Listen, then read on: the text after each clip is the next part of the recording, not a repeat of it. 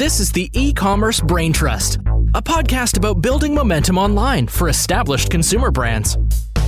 Join our hosts and their expert guests for high level conversations about e commerce strategies, trends, and innovations. Access our brain trust and boost your brand's e commerce potential.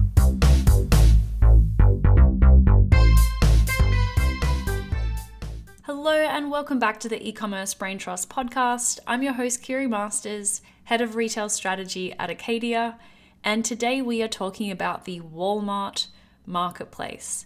And this is a replay of a webinar that I did last year with the Digital Shelf Institute and one of our clients at Acadia, Tom Spaven, the VP of Marketing at GoodWipes. Tom has since moved on from GoodWipes and is now the Vice President of Marketing at Reduce. Um, but at the time that we did the webinar together, uh, he was the VP of Marketing at GoodWipes and so, um, a, a, brand that we work with on the uh, Walmart marketplace. So the idea is that copying and pasting your Amazon strategy over to Walmart is going to fall short of your expectations. Walmart is an entirely different marketplace channel to Amazon from their algorithm to advertising to the way that you know the way that their customers shop essentially. And it, this is a trap that a lot of brands fall into is just to copy and paste what they're doing on, on Amazon over. So, in this webinar, Tom and I dispel that myth that you can copy everything over and it's good enough. Um, and using GoodWipes as an example, as well as some other examples from our work with other brands in the CPG space on walmart.com. I hope you enjoy this replay of the webinar. Also, check out the Unpacking the Digital Shelf podcast by Lauren Livak and Peter Crosby. It is excellent, well worth your time to tune into that podcast and add it to your regular rotation. And now, on to the episode. Right. Hello, everyone, and welcome to today's Digital Shelf Institute webinar. We are going to be talking about Walmart. And specifically, we're going to be talking about Walmart strategy and how to build out your content strategy differently than other retailers. And I am very excited to have Tom and Kiri with me today, both experts talking about their experience building out content strategies on Walmart. But before I get started, just some quick housekeeping. If you have a question, please feel free to throw it either in the chat or the Q&A. We will either get to it during the webinar or at the end of the webinar. And any other questions you have, feel free to throw them in the chat and I will get to them. For those of you who do not know me, my name is Lauren Livak and I lead the Digital Shelf Institute. If you are a member of the DSI, thank you for being a member and thank you for being here on the webinar today. And I am actually going to pass it over to Kiri so she can give an intro about herself. Great. Hi, everyone. So happy to be here. I'm Kiri Masters. I'm the head of retail marketplace strategy at Acadia. Acadia is a digital agency that works with challenger brands um, and retail media and marketplaces is one of our key practice areas among other modalities like SEO and paid and analytics and social. Um, and so we do a lot of work with brands like GoodWipes on Amazon, Walmart, Instacart, Target, and uh, Chewy. So great to be here. Excited to jump in. Awesome. Thanks, Kiri. And then Tom, how about you? Hello, everybody. Uh, Tom Spaven. Um, my current role is head of marketing at GoodWipes, which I'll get into shortly. You'll see a little bit on the brand and what we're about. Um, my background: I'm a Londoner, transplanted to uh, Miami with during my Bacardi days, and then now find myself in Atlanta working with Kiri and the team uh, at Acadia. I'm very excited to say. So yeah, pleased to be here. Awesome. Thanks, Tom. And I know you want to give some context around the brand so that people know GoodWipes and kind of some of your strategies. So go for it. Well, I just thought I'd put some of our best imagery uh, up on the screen and let that do the talking. Um, GoodWipes is a is a one of the fastest growing CPG companies uh, in the southeast. Um, uh, we uh, actually been around ten years. Um, I've, I've been here too. So the founders, Charlie and Sam, are on a mission to just help people feel good every day. Um, we mean that very literally. Um, we are purveyors of the finest flushable wipes, body wipes, feminine care. Um, it's a fun brand. We don't take it you know we take our our jobs and the business very seriously but you know the brand i think doesn't take itself too seriously as you, you probably see. Um you know we're on a mission to um you know move away from kind of clinical sanitization that is really what's in the category right now and bring in an element of of sensory self-care. We talk about bringing beauty to your booty um and it really is our north star in terms of how we operate and, and what how we can help bring a better experience to to people. Um, so that's a little bit about Good Wipes. Love it. Some of the best slogans you'll hear in this that's webinar right. today. yeah. Thanks so much, Tom. And just a quick kind of set the stage of what we're going to talk about. We're really going to get in why brands are getting really excited about Walmart. There's a lot going on, there's a lot of growth. So, how to think about your Walmart strategy, the unique structure of Walmart, because it's a it's not a little it's a lot different than amazon and other retailers and you need to know how to use the marketplace who's shopping there what walmart requires in its strategy and we'll also talk a bit about product reviews so really diving in deep about walmart and knowing that you can't just lift and shift your strategy from other retailers so i will actually pass it off to kiri to kick us off Great.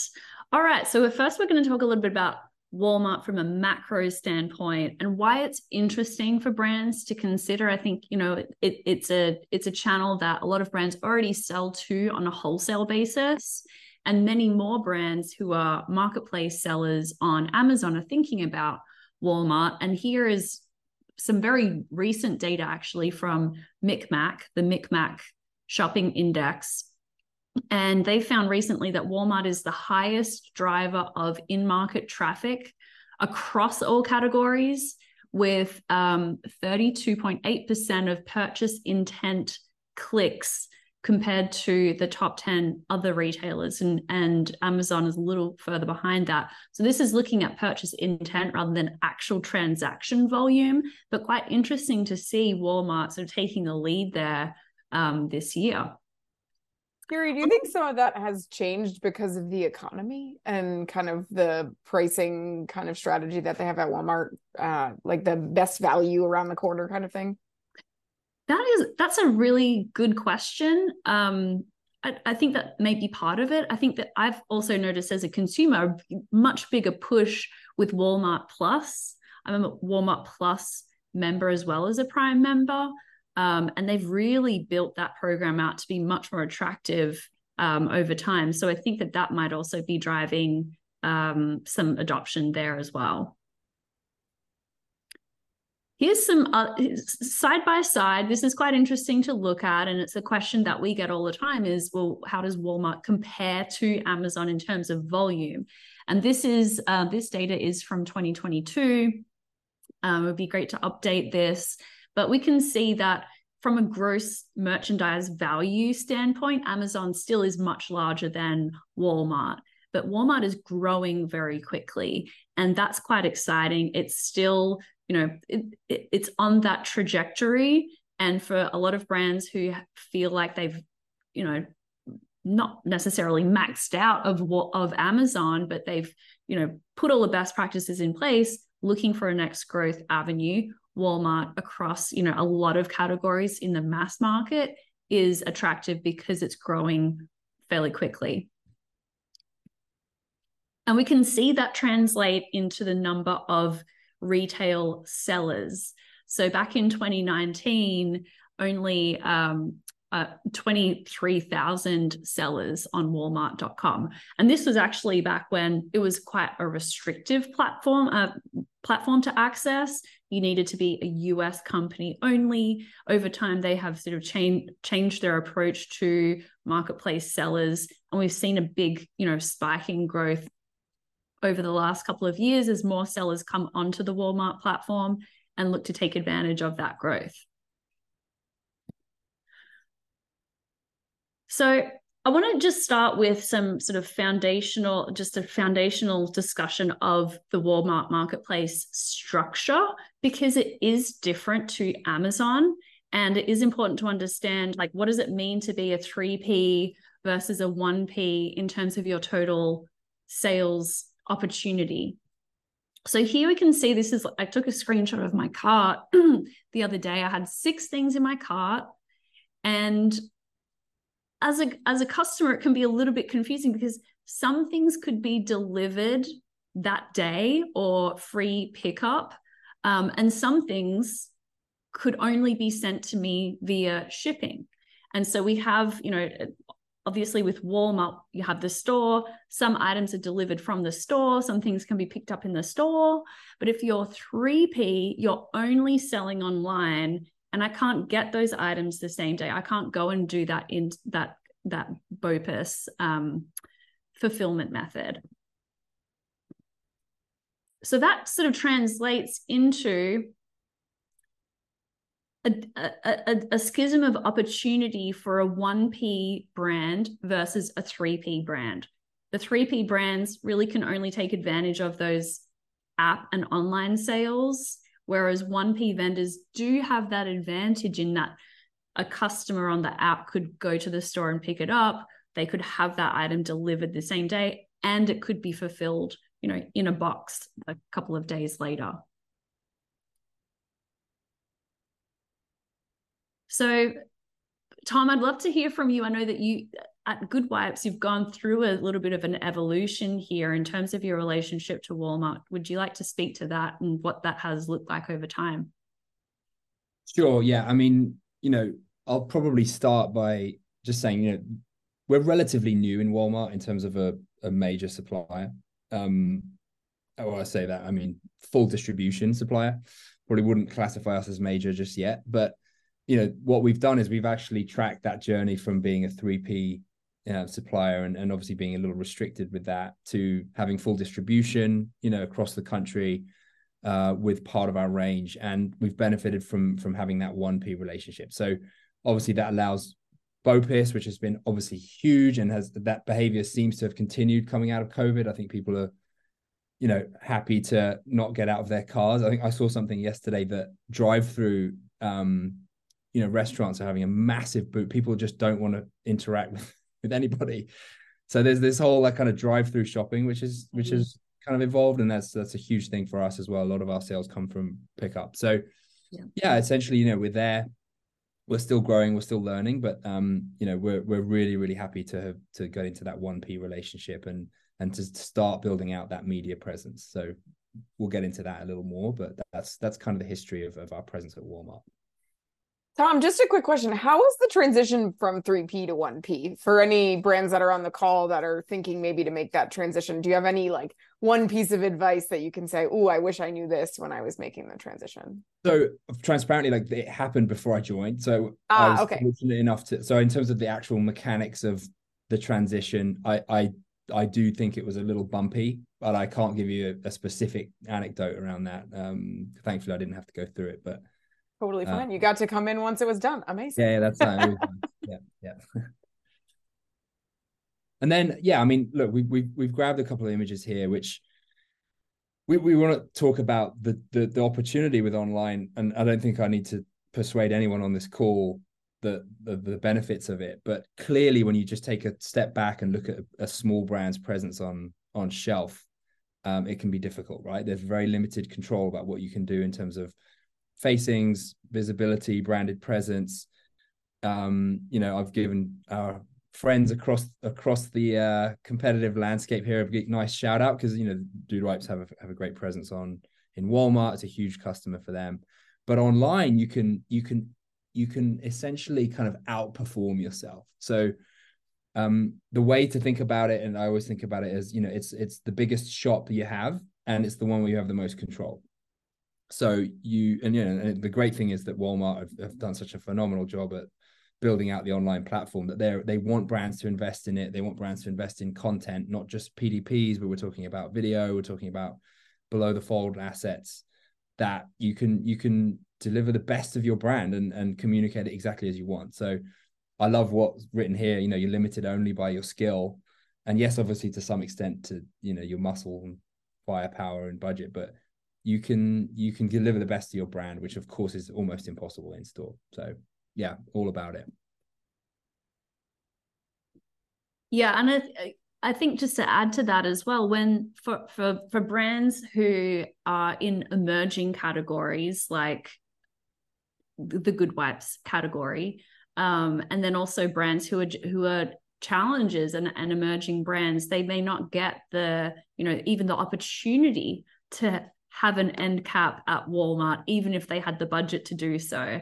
Uh, but with an online presence that is uh, as tom mentioned in that slide sort of limited by only by your own creativity skill and uh, you know to an extent your budget as well.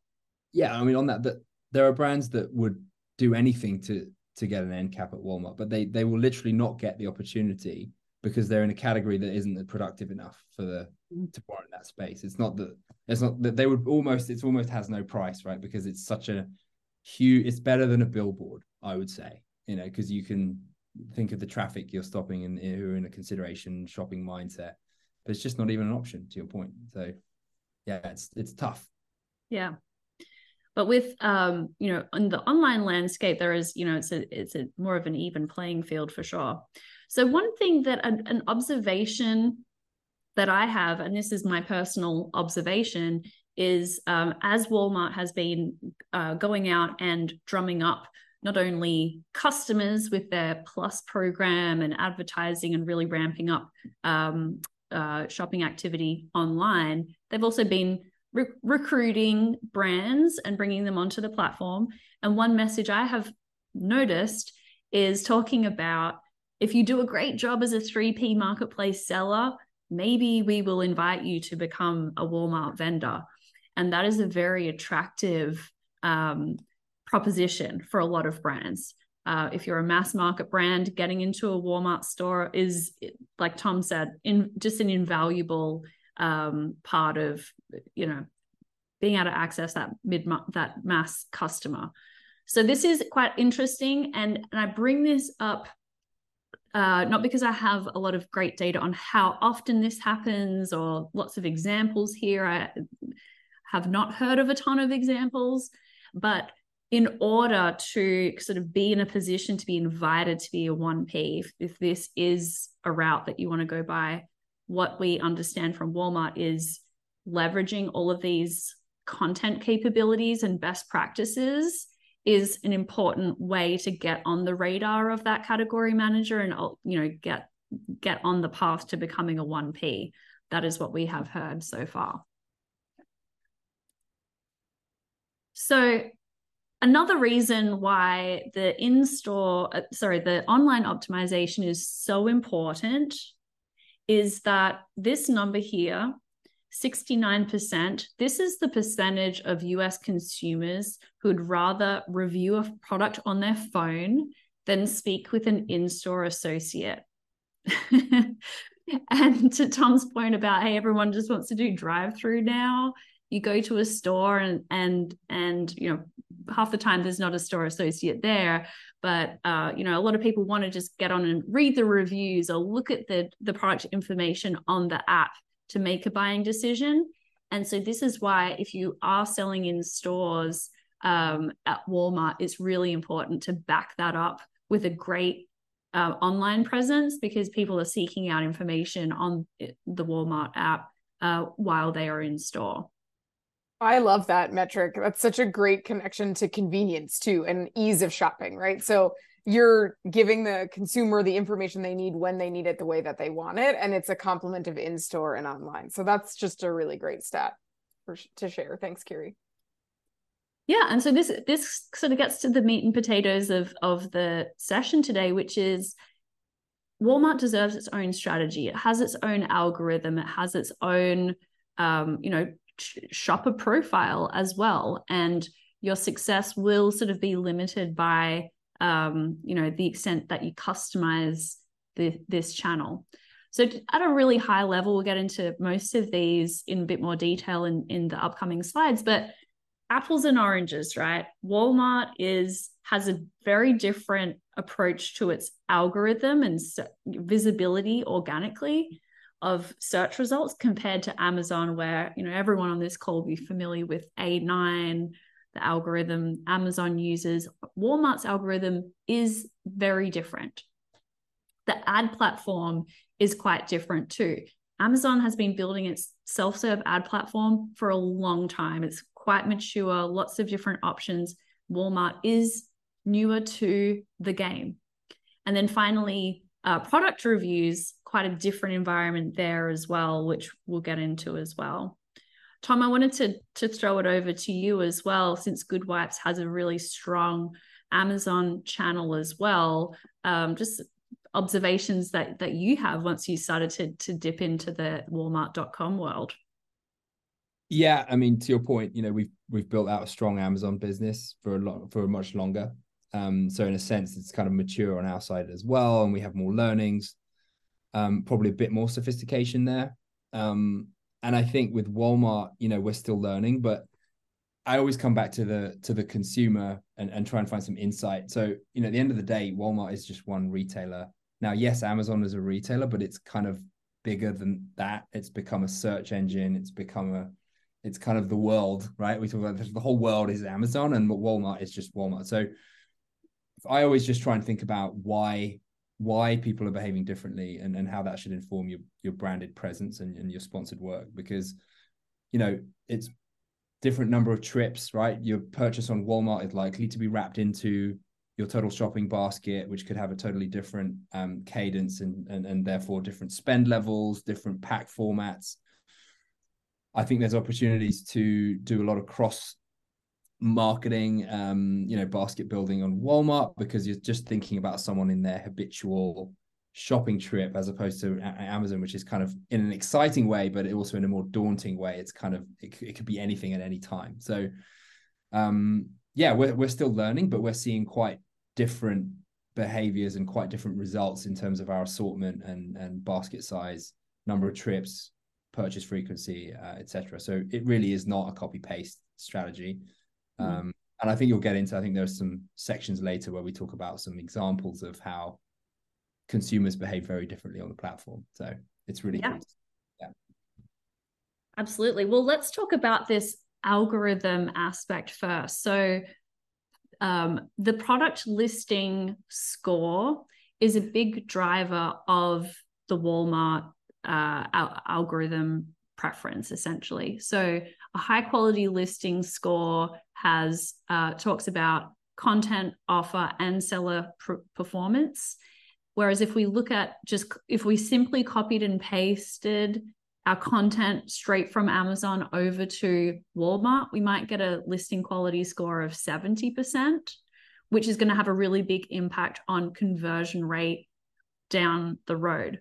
Um, having a high quality listing score is also an essential requirement to get a pro seller badge and be in the in in having your sort of uh, name in the hat for Walmart marketing programs as well. So it's sort of like a you know you're you're either have a there's a cutoff in terms of quality here, and you just won't get access to certain perks without a high quality listing score, high listing quality score. So within listing quality score, there are three main elements. There is the offer itself, and that includes item price, shipping price, speed, in stock rate. So these sort of hygiene factors. And I think one sort of one thing that we've noticed and understand about Walmart is that item price matters a lot more than on Amazon. So Amazon is really, you know, made the best man win in terms of who has the most popular product. Walmart sort of does prioritize products that are lower in price, uh, essentially. So that is something, just an inherent difference in the way that they have set up their search algorithm. Seller performance is another important part. So order defect rate, adhere policy adherence, prompt customer uh, response, so they want customers to have a really good experience, and that is the seller has a, a, a big part of that. And then finally, the part that's blown up here because it's really, really important is the content quality score. And this has changed recently. So it used to be content quality used to be 40%, and attribution used to be 60%. And they've flipped that recently, which is actually really great for brands because we have more control over or it's sort of easier to update this product name short and long description and images. And the attribution side is all the back end content the you know where it goes on the shelf essentially. And so they brought that from the in-store environment into an online context and making sure that when someone searches uh, Walmart that they're finding things in the same place that they would in the store planogram essentially. So this is something that is very unique to Walmart. On Amazon, there's a lot of back-end metadata about I don't know if you're if you're selling a shoe, what's the heel height and what's the uh, you know all this stuff that seems fairly arbitrary. If you whether you fill it out or not on Amazon, it won't really make a lot of difference. Whereas on Walmart, there is a lot more browsing activity going. It's not just about searching behavior, but it's about browsing. And so if those fields are not filled out, Walmart essentially sort of, you know, grades you down a little bit. So this is a really substantial difference and a big thing that we see a lot of brands kind of skipping through is just copying what we've got uh, elsewhere but Walmart requires this extra metadata to be filled out in order for it uh, for for brands to really get the best visibility that is available. I will never forget having to fill out an Amazon sell sheet for shampoo and saying that there were no batteries included. Uh, so they definitely do have a lot of questions that are not necessarily relevant to the product. But Kiri, I have a question about content quality. Are have you seen with the new changes that any elements stick out more than others in terms of importance? Like, are images more important than titles or descriptions, or is it pretty universal that you just have to have a built out PDP uh, from a content perspective? Yeah, that that's a really good question. I think that there are some. It's not analysis that we have done, but I, I think that there are some providers out there, uh, uh, software providers who look at you know what what that breakdown is around images or use of video and things like that. There are some stats that we have a little later about you know how many brands actually take advantage of video and and feature sets um, which is one piece of it but um, I, I would add one thing. I, yeah. I think just on that we've found recently that the the big shiny stuff is important, but there are some really detailed small things that might not be immediately obvious that can enhance your your quality score. And it's like it's specific attributes that need to be listed for a certain category.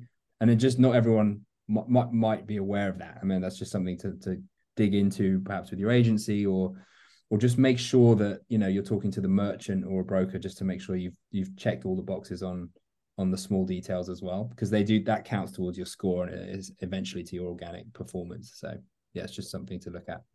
That's a great point.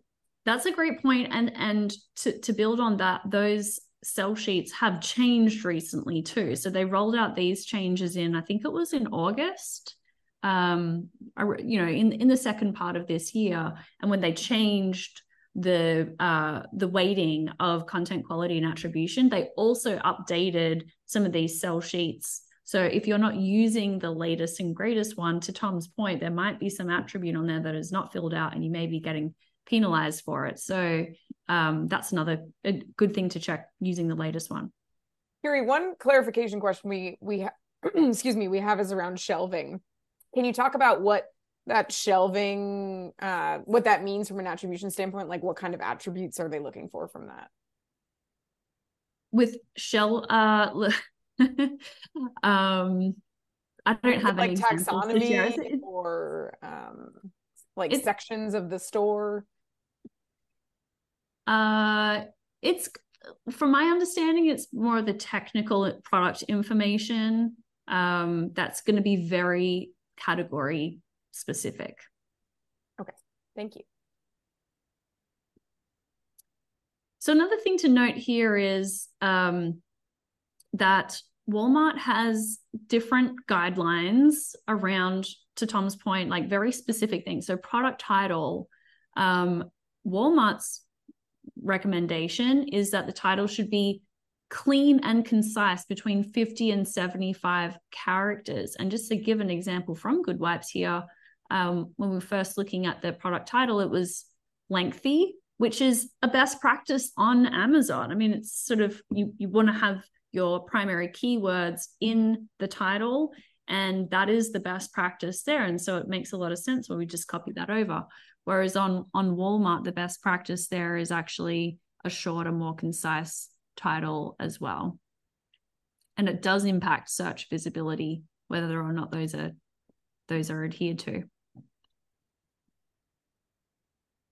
I'm sorry, my slides are a little delayed. That's all good. Um, yeah, so we also understand that Walmart shoppers actually shop differently and they use different search patterns as well. So this is from uh, Profitero looking at um, different search terms on Amazon versus Walmart. On on Amazon, the pop uh, the the the primary search term is K cup coffee. On Walmart, it's K cups.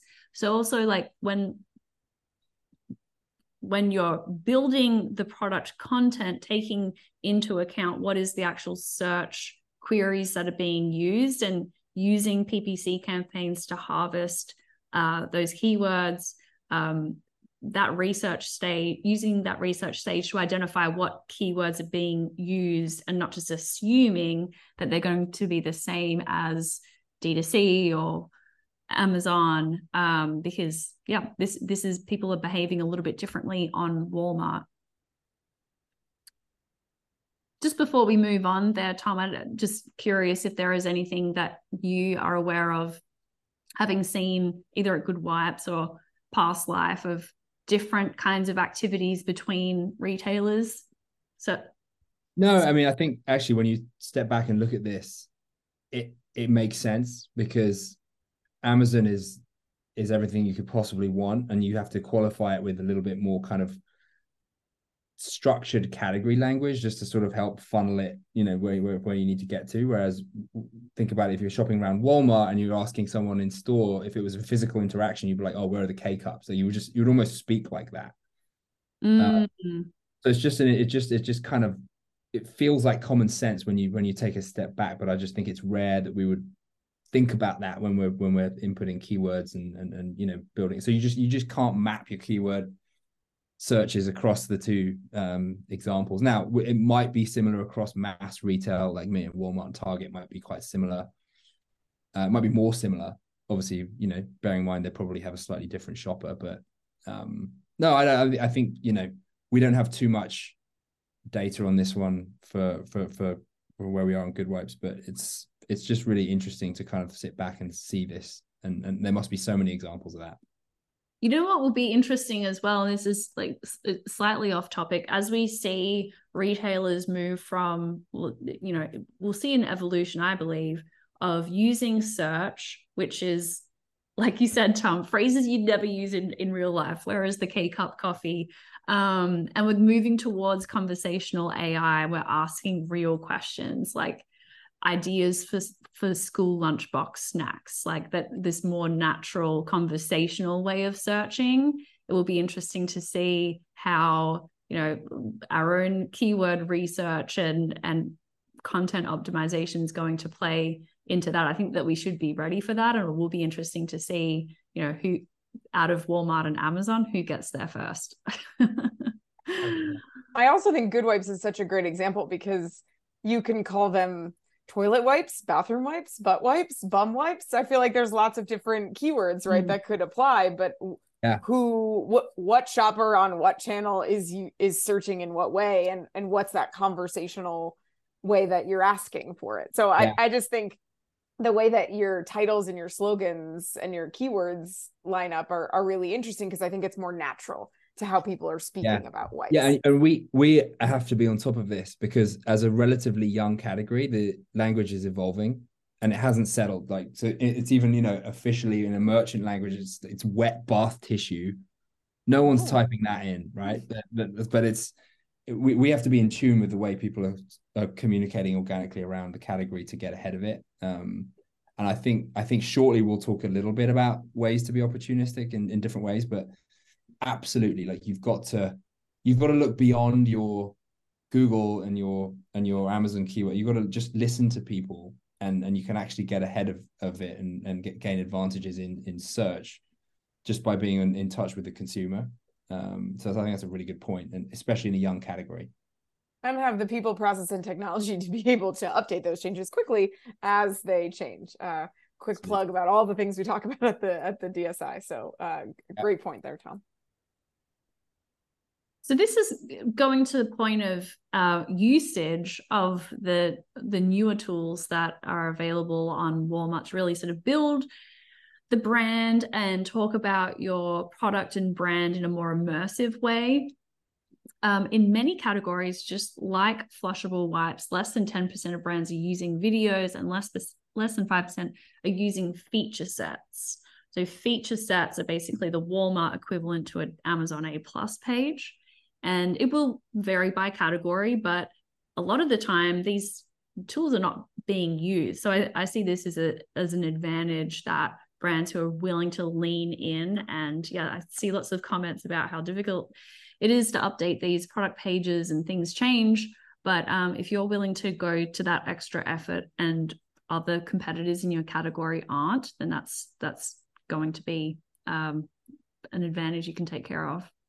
I'm going to give Acadia a plug here because I'm, I'm re- I've been reading through these comments and it sucks because I think a lot of people have, have really put the effort in and and it, they seem to be getting mixed messages. Or all I'll say is the moment we gave this to Acadia, our con- our quality score has gone to 98%. I don't know exactly how, but they did it and they did it very very quickly. So um yeah, uh, you should probably include your email address at the end of this. Um...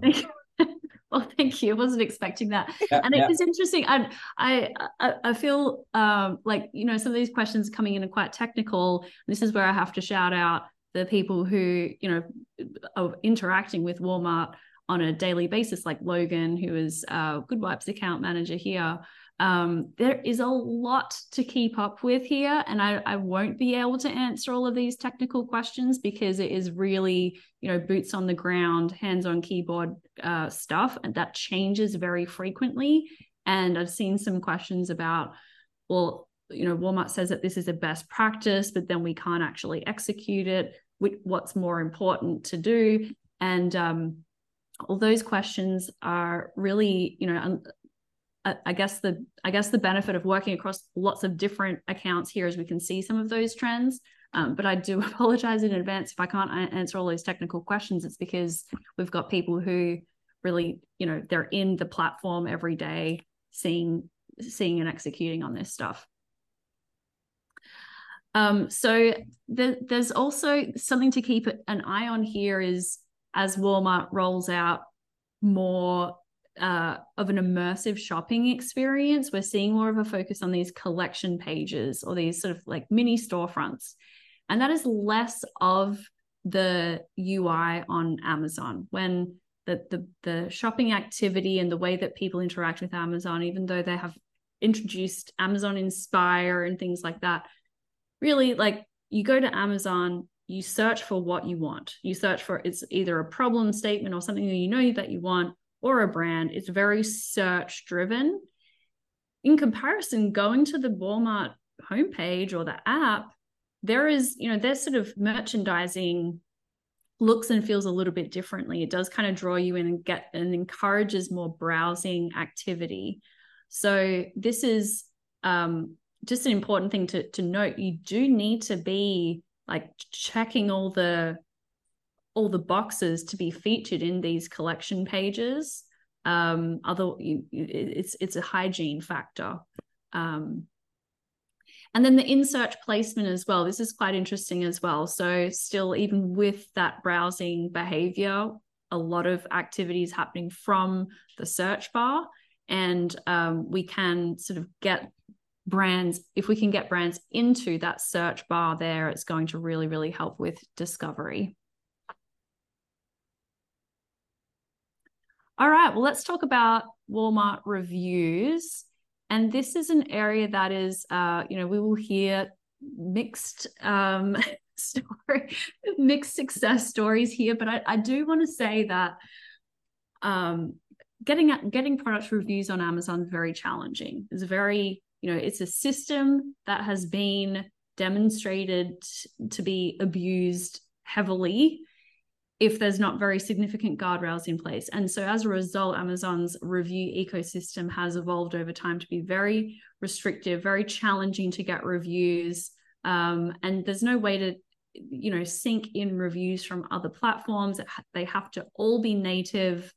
And it's a perennial challenge that brands have I am not my sales are not that great because I don't have reviews and I don't have reviews because I don't have sales. It's very difficult to get out of that catch 22 situation. With Walmart, there are a number of different ways to get reviews in. There are some native uh, programs, and then we have some integration with third party programs like Yotpo and Bazaarvoice, who you may already use. And those product reviews from your D2C site can be syndicated in. Um, so that is can be extremely helpful and solve that cold start pro- problem that a lot of brands have on Amazon. So just to share a little example here from a brand um, on the next slide that was able to successfully use Yotpo to sync up their product reviews from their D2C site. And you can see from this screenshot here, it says below the review, written by an algaecal.com customer. So that is a syndicated review that's come in. And their quality score went from 70 to 97% just from getting a, a, a bigger number of product reviews in. This was before the August changes where they, you know, the algorithm was changed slightly. But um, uh, yeah, Tom, you, got something to share about product review syndication? Yeah, a little bit. I mean, we we've struggled a little bit here. Um, I'm not going to go into like the gory details of what was horrible and what wasn't, but I will say I think it's just an example of the tech stack, you know, logically being valid and making sense, but in the in the mix of the swirl that every brand you know has to has to deal with on a daily basis. It's, it's not always as straightforward um, and it can get pushed down the priority list. This is probably the gap we have to getting a perfect quality score on, on the walmart platform. Mm. um, so all i'll say is it's been a little bit challenging. Um, we're going to give it another shot. Um, i think we'll, i think we know how to make it work. I think yotpo is obviously the place to bring the syndication in. And you know i think we, we obviously have a phenomenal volume of reviews on our on our D2C. So yeah, we're mm. gonna we're gonna get back into it. It's just been caught up in in in the priority list and, and pushed down. But yeah, it's um, it's not always as straightforward as these um as these uh, tech platforms like to tell you. Um, so honestly, um, if anyone here on the on the panel or on, on the on, who's listening in has a great example or some tips, I would love to hear it. Please get in touch and uh, yeah, help us out because we, we've struggled a little bit here. That's all I'm going to say. Yeah, I think reviews are challenging across every retailer, right? And and whether you have a D2C or not, it's figuring out how to get them, how mm-hmm. to syndicate them, uh, and how to make sure that they appear accurately on each of your products. So agree with Tom there. If if anyone has any insight, uh, please share your experiences. Okay, and then we're sort of rounding things out here with advertising. So, a few things here that are different to Amazon um, with advertising. I'll just run through them fairly quickly. So, no competitor conquesting.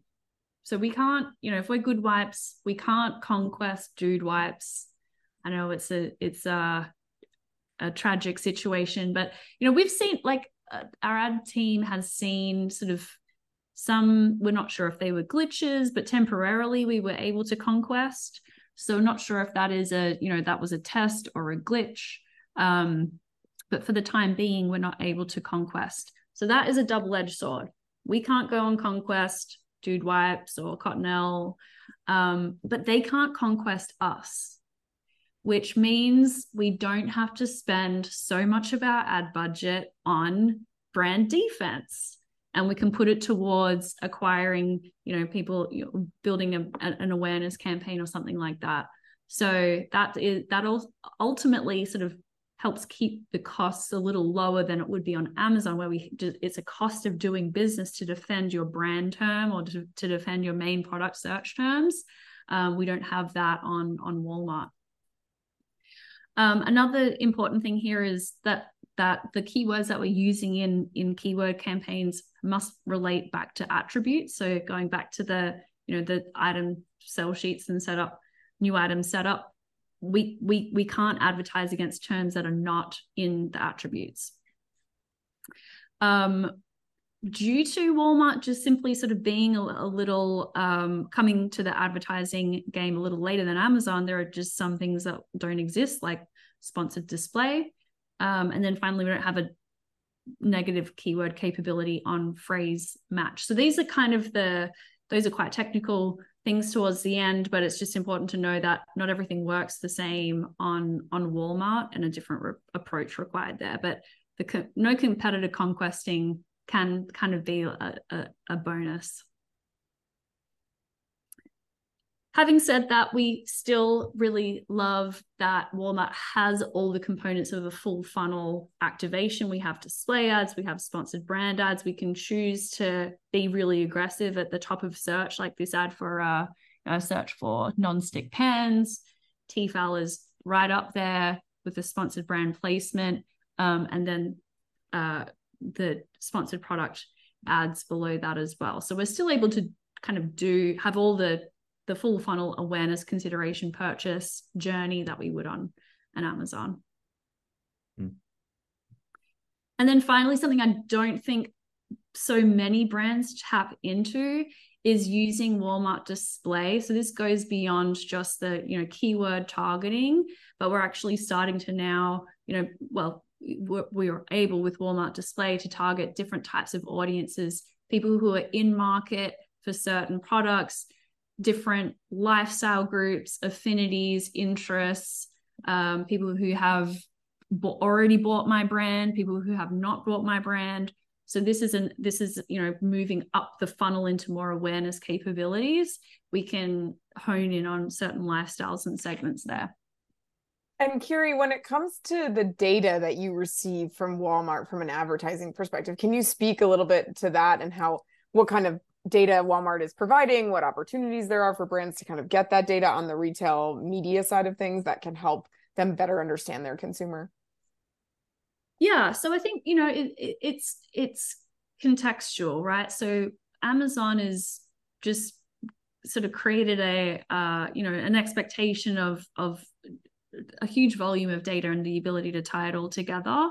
Walmart is, you know, it's the not at that point. That's the the long and short of it. So we have less capabilities there. We're, we're, we're not able to do quite as much as we would in Amazon Marketing Cloud, for example, to tie everything together. Um, but it is it's a huge priority for Walmart, Walmart Connect, um, and making that a more robust solution that more brands can tap into and ultimately spend more ad dollars because they're seeing good results. And the one thing I'll add to that, because I'm having a lot of conversations with brands now, is in your joint business planning with Walmart, ask for the data. Because mm. the more the brands are asking for the transparency and asking for the data, the more the retailers will hear that and then figure out ways to collaborate with the brands to be able to provide that transparency. So, as a brand, build it into your joint business planning, ask Walmart for the data and ask what you need, ask for what you need and, and why you need it. Uh, yep. So, just a, a big plug for making sure that's included in, in JBP.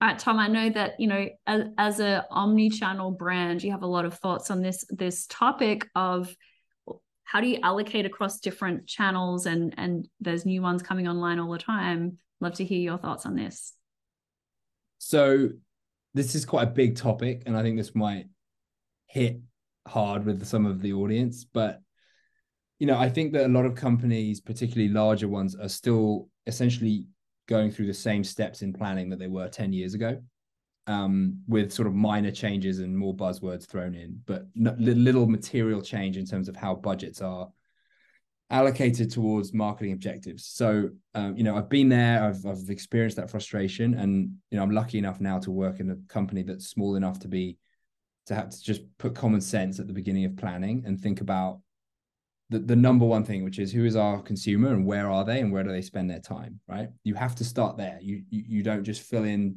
the blanks on the numbers compared to the previous year, you know, without thinking about that. So um, when it comes to retail media, like the, it has to come back to what are your what are your marketing objectives, which typically will be there'll be two main ones, right? There'll be one around awareness and kind of relevance or desire, um, you know, to, the, the brand building aspect, which maybe is 20, 30% of your of your funding.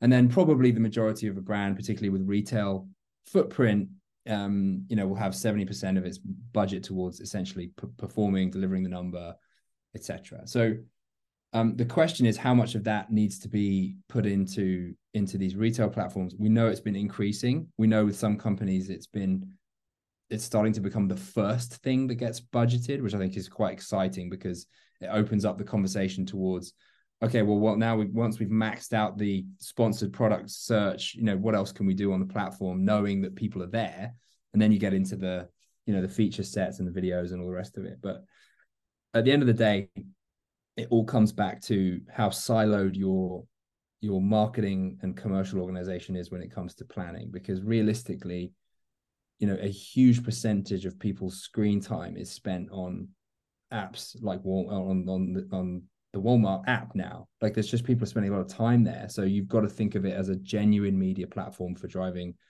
not just conversion, but you know, driving consideration if they're outside the category. You know, obviously, if you have the spending ability, you can you can intercept, uh, you know, on homepages and on and, and, and you know do takeovers of category homepages. So, um, I would take a very fluid approach to it and try and get the e-commerce voice in the big room if you can um, and start pitching for for real dollars as opposed to just having a, a, siloed awareness budget somewhere else that you know might go to out of home and, and TV, which are great channels. I'm not, not saying that that's not a good place to invest, but I think that this needs to be considered now as a level priority with with your awareness budget, um, and go from there because you're missing brands are missing the opportunity to intercept and convert customers. That's just it's just so clear. And I think that stat that that Kiri shared, the the 69% of of consumers would rather interact on the app than with a person to ask a question. I mean, that's a that's a very influential stat. The stat from Forrester around digitally influenced sales, I think it's going to be set over 70% by 2027. So really using stats like that in the big room. I liked that, Tom, with your C suite, with your leaders to try and explain why these interconnected pieces of in store and online need to come together and you really need to think about the consumer. So I know a lot of you who are listening are are the ones that are trying to convince people for more budget, trying to talk to the leadership and explain why it's important. Those stats are really really important to do that and stories like this will be super helpful. So thank you for sharing that, Tom. So, Kiri, you want to close us out and tell us a little bit more about Acadia? Yeah, just really briefly for especially for anyone who missed the intro. So, I, I'm uh, I'm at Acadia. We are a full service digital marketing agency. All the way on the right there is the marketplaces and retail channel, which is my end of town. Um, but we uh, that is a very strong part of our remit as an agency is looking at retail media, not even just for retail brands. I mean, now we have lots of non endemic opportunities with uh, Thursday night football and you go to Walmart or you go to Amazon, you see ads for insurance and college savings funds and things like that. So retail media is even becoming bigger than a CPG activation. Um, but if uh, we've got a QR code a couple of slides away, you can find us online and learn more about our um, Walmart and retail media practice. And I encourage everyone to follow Kiri on LinkedIn because she shared some really awesome content. So definitely do that as well. Thank you. And then Tom, the best slogan of the webinar. yes, I get a, I get a moment to talk about good wipes again, which is great. Um, you can also follow me on LinkedIn if you want random, um, pointless anecdotes at the weekend. So that's that's also an option for everybody. Um, no, look, I think as it comes to retail, um, we found that this is a very powerful proposition, right? Because we're not we're not coming in stealing share from an, another category. We're essentially adding to it. Um, you know, when it comes to usage, most people like to combine wet and dry. It's a very compelling um, proposition, you know, value proposition for the customer. Um, so it really, you know, it's enabling us to gain more shelf space, to gain visibility. Obviously, it helps to be a premium brand in the category as well to to get that value up. So that's that's just it. There's a beautiful shot of our our four fantastic scents. Um, give it a try if you if you want to you know give them a shot. Maybe try the the variety pack, uh, which is available on Amazon. Um, but yeah, hit me up Walmart. if you want. Walmart, Walmart. which hasn't got. We we would love to have a variety pack in Walmart, but hopefully that'll happen soon. but yeah, that's uh, that's a little bit about us. Awesome. Thanks, Tom. And uh, here's the QR code that Kiri was mentioning. And if you are not a member of the DSI, I encourage you to become a member of the DSI so you can hear more about all the great content that we produce. So I'll leave this up on the screen. I know that some of the questions came in that were a bit technical, but I I want to try and maybe cover one or two at a higher level and then Kiri, Tom, let me know if it's too technical we can we can skip it. Um the one question that came in about Walmart groceries. So I just want to cover that at a high level if Kiri, you have any thoughts on it. I know grocery is a really challenging space when it comes to e-commerce just because of the breadth of the products that you're selling and Walmart is really focusing in on grocery. Mm. Has there been a really big growth in that category? Are there any trends you're seeing with Walmart grocery that maybe you could share? Um candidly we we don't we don't split it out that way as a practice. And i think even the the categorization of grocery could be challenging as well. I'm not sure, i mean even good wipes would that that could even be considered grocery right? It i mean we would we wouldn't mind that because it, if you think about you know we'd love to be paired with a you know coffee brand for example because I think we kind of relevant. But no like we're, we're in health and beauty right now and it's it's definitely in home so it's not it's not considered grocery. I I think I don't quote me on this, but, but I think Walmart has been trying to push beauty more. Like I think there's more margins there. They're trying to premiumize some of their offering, but the the grocery I think has been a bit of a challenge and it's very volume driven. But I think it also depends on which subcategory. Yeah, well, I mean, I mean, competitively as well, it's an area that Amazon has really struggled with, right? Right. Um, so it, just from a competitive landscape perspective, it makes all the sense in the world for Walmart to be doubling down on grocery because it's so difficult to get right. And then the the other question was around Walmart Luminate. Uh, do you have any experience kind of working in Walmart Luminate or any thoughts on kind of the data that they share?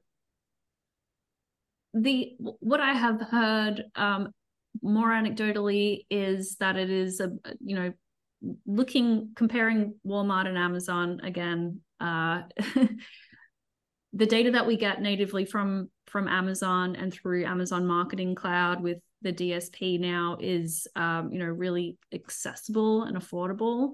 And Walmart Luminate is like it, it costs money to access that data um, and so it's out of reach for a lot of brands, candidly, is what we have found. Awesome. All right. I think uh, from a question standpoint, if there's any other questions, please connect with Kiri or Tom on LinkedIn. And thank you all for joining. Feel free to scan these QR codes before we end for the day. But Kiri, Tom, really appreciate your time and for sharing all your insights. Thank you so much. Thanks, everyone.